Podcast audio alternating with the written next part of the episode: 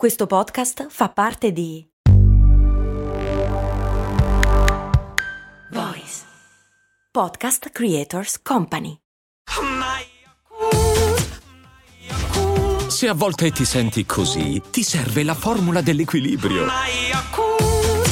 Yakult Balance, 20 miliardi di probiotici LCS più la vitamina D per ossa e muscoli. Per una serie di ragioni ho scoperto che cos'è il riflesso stapediale ed è una figata. Cose molto, cose molto, cose molto umane.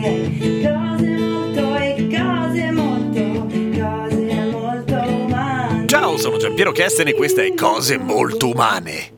Avete notato che noi umani, così come un sacco di animali a dir la verità, abbiamo il piccolo problema che per esempio riusciamo a chiudere gli occhi se non vogliamo vedere qualcosa, ma non riusciamo a chiudere le orecchie se non vogliamo sentire qualcosa? Ecco, è vero, ma fino a un certo punto, nel senso che esiste un sistema di sicurezza che non sapevo ci fosse e voglio raccontarvelo, si chiama riflesso stapediale ed è tutto merito di un muscolo piccolissimo che è il più piccolo muscolo striato del nostro corpo che si chiama muscolo stapediale o stapedio a seconda, che è ovviamente nel nostro orecchio medio ed è legato alla staffa, il piccolo ossicino che insieme al martello e all'incudine trasmettono i suoni dal timpano alla coclea e dalla coclea al cervello, cioè quella roba che ci fa sentire i suoni banalmente. Ecco, il riflesso stapediale è la contrazione involontaria e rapidissima del muscolo stapedio che leva dai coglioni la staffa. Dai, parla bene, vuol dire che irrigidendo si limita al movimento della staffa e smorza il suono, dai, figa. Eh, gne, gne. sì, comunque è vero, hai ragione tu. Ed evita che i suoni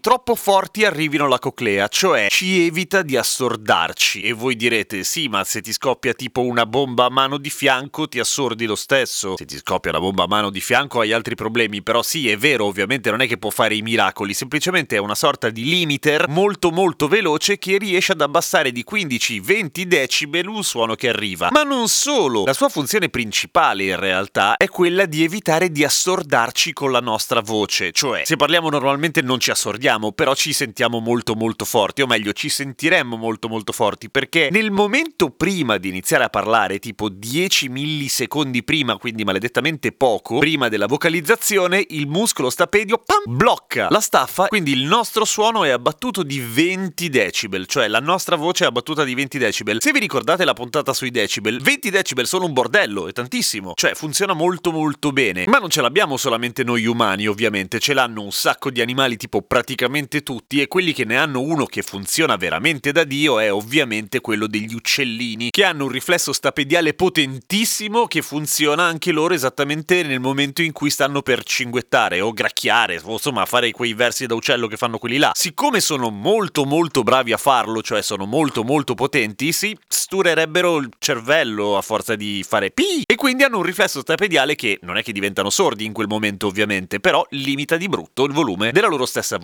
Ora, l'unico motivo per cui noi ce l'abbiamo è quello lì? No, probabilmente serve anche per abbattere altri tipi di suoni, appunto, cioè serve un po' da sistema di sicurezza per evitare di assordarci e funziona molto meglio con i suoni di frequenze medio-basse, che di solito sono i rumori, via. Siamo sicuri che serva per questo? In realtà no. Cioè, non ci sono prove scientifiche, o meglio, ricerche scientifiche che soddisfino del tutto questa teoria. È semplicemente molto probabile che serva anche a quello. Ha delle sfighe però, nel senso che intanto è veloce fino a un certo punto, cioè se il suono non è troppo forte riesce appunto a reagire in 10 millisecondi, ma se il suono è molto più forte ci mette di più, non per altro ma perché deve tendere il muscolo di più e quell'in più della tensione porta via del tempo. Inoltre, essendo un muscolo si stanca, per cui non è che se sei in mezzo al frastuono rimani sempre con lo stapedio tirato, a un certo punto lo stapedio si stanca, anche perché diciamoci la verità, in palestra non esistono macchine per allenare lo stapedio, ecco, e a un certo punto, dopo qualche secondo, molla circa del 50%, il che vuol dire che all'inizio sei protetto dai suoni molto intensi, ma se i suoni molto intensi durano, finisci che ti fai male. Il fatto che invece ci metta un po' a tirarsi per i suoni più intensi significa che, ahimè, sono proprio le esplosioni per dire, cioè i botti improvvisi e molto intensi, quelli da cui non ci può proteggere perché non ce la fa, non è così veloce, è pur sempre un muscolo, cazzo. Però trovo il fatto che abbiamo una sorta di limiter per quanto riguarda i suoni troppo forti e soprattutto le frequenze basse, il che lo rende a tutti gli effetti quello che in audio si chiamerebbe un low cut, cioè quello che sega le frequenze più basse, e tipo se tolgo il mio low cut quello che si sente è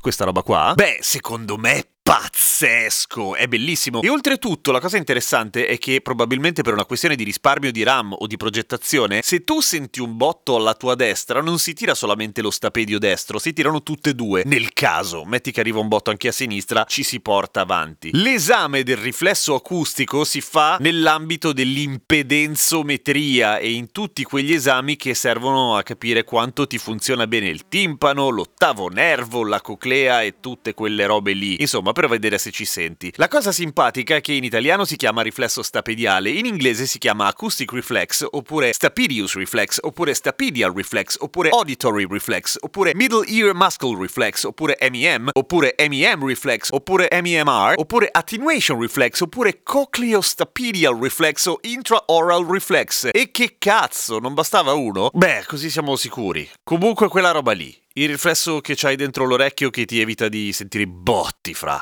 A domani con cose molto umane.